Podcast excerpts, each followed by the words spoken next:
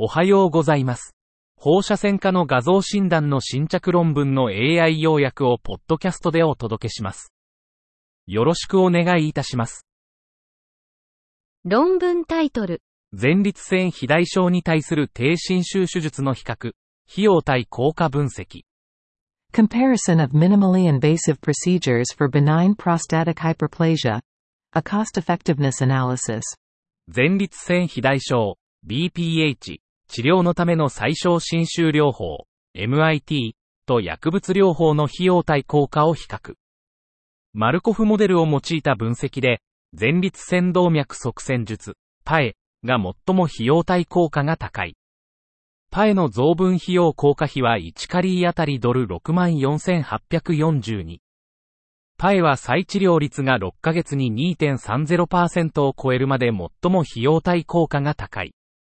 パエ、水蒸気療法、アクアブレーション、前立腺尿道リフトが比較対象。論文タイトル、低リスク乳管癌に対する進化する治療パラダイム、画像診断の必要性。Evolving treatment paradigms for low-risk ductal carcinoma in situ. Imaging needs.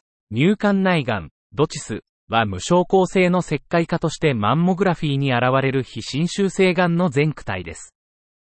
組織的スクリーニングによるドチス診断の増加は過剰診断の懸念を引き起こしています。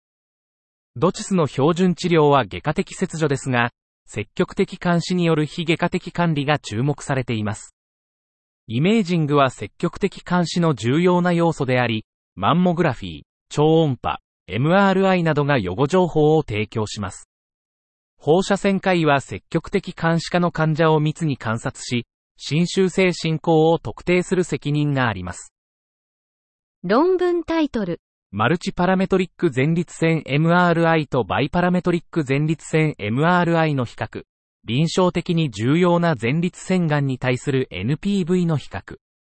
Multiparametric versus biparametric prostate MRI. Comparison of NPV for clinically significant prostate cancer. アブストラクトが提供されていませんでした。論文タイトル、AJR を超えて、21世紀治療法情報遮断規則施行後も患者からの苦情は増加していないとの研究結果。Beyond the AJR, study finds no increase in patient complaints after implementation of the 21st Century Cures Act information blocking rule. アブストラクトが提供されていませんでした。論文タイトル、2009年から2021年までのメディケア受給者における超音波利用、請求専門分野及びサービス提供場所別。Ultrasound utilization among Medicare beneficiaries from 2009 to 2021 by billing specialty and place of service.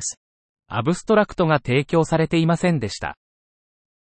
以上で本日の論文紹介を終わります。お聞きいただき、ありがとうございました。